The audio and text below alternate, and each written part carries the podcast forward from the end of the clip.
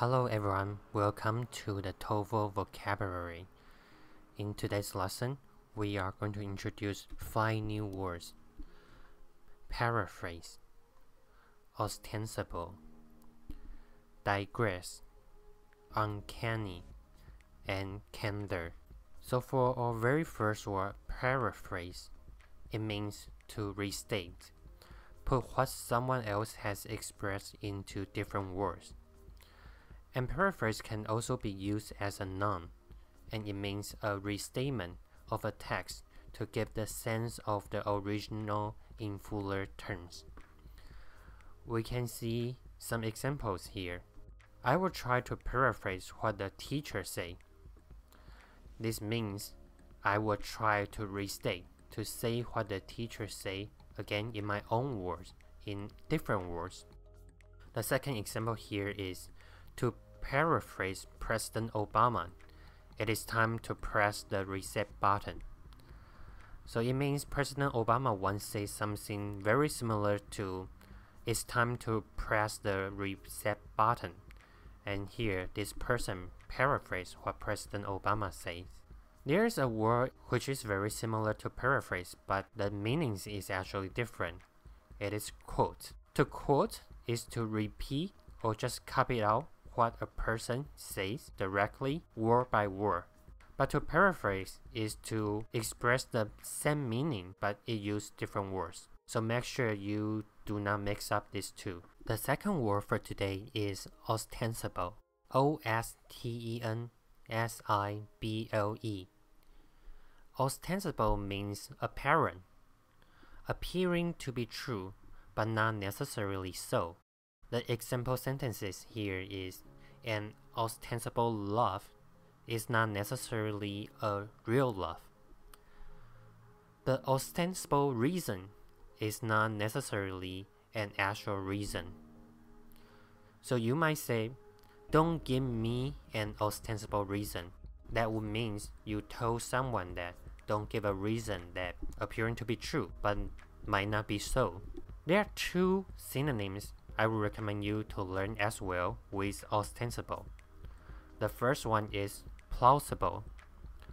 Plausible means seeming reasonable or probable. Plausible is more neutral. So you can say the explanation seems plausible. That means the explanation is reasonable. And the second synonym here is specious. Specious means superficially plausible but actually wrong. So you can see here the connotation is negative. So if you use specious, you are suggesting that the reason or the things someone mentioned is actually wrong, even though it seems plausible. The third word today is digress. D I G R E S S. Digress means to go off in another direction or to deviate. There are two examples here. The first one is he has digressed so much in his presentation. This means that this person keep changing the topics or go off in multiple direction in his presentation. Maybe he talks about A first and then switch to point B later and then switch again to point C. And in this type of situation, we call this person digress so much. The second example here is I have digressed a little from my original plan. So it means I have my original plan, but I deviate or I go off to another direction and that is different from my original plan. So digress, to go off in another direction. The fourth word today is uncanny. Uncanny means strange, weird, or mysterious, and it spells U N C A N N Y, uncanny. U N C A N N Y. And the example sentences here are an uncanny feeling. You might have a weird or strange feeling, and you can say, I have an uncanny feeling. And the second example sentence here is an uncanny experience. That means you might have some weird and mysterious experience that you don't even know how to explain what kind of experience that is.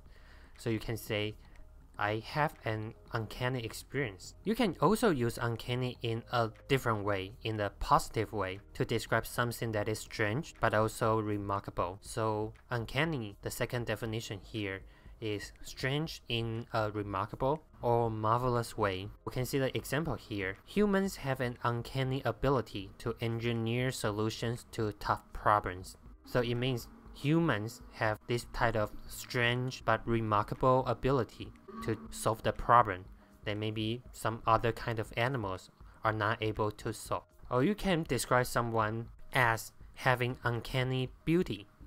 That means this person's beauty is a little bit strange, but is remarkable and marvelous. So you can say an uncanny beauty. Our last word for today is candor. C A N D O R. Candor. C A N D O R. Candor means frankness or openness. The example here is face your own shortcomings with candor. That means you face your own shortcoming. Maybe you face the things that you are not good at with a mind of openness. So we can say with candor. And the adjective of candor is candid. C A N D I D. Many people probably are pretty familiar with this word. It means frank and straightforward. And we can look at an example here. We have a very candid conversation. It means the conversation we have is very frank and very straightforward. We just say what we want to say and we don't hide and we just express whatever feeling we have. Alright, that's it for today's video. And if you like the video, please smash the like button and subscribe our channel and share the video with your friends. And we'll see you in the next video. Bye bye.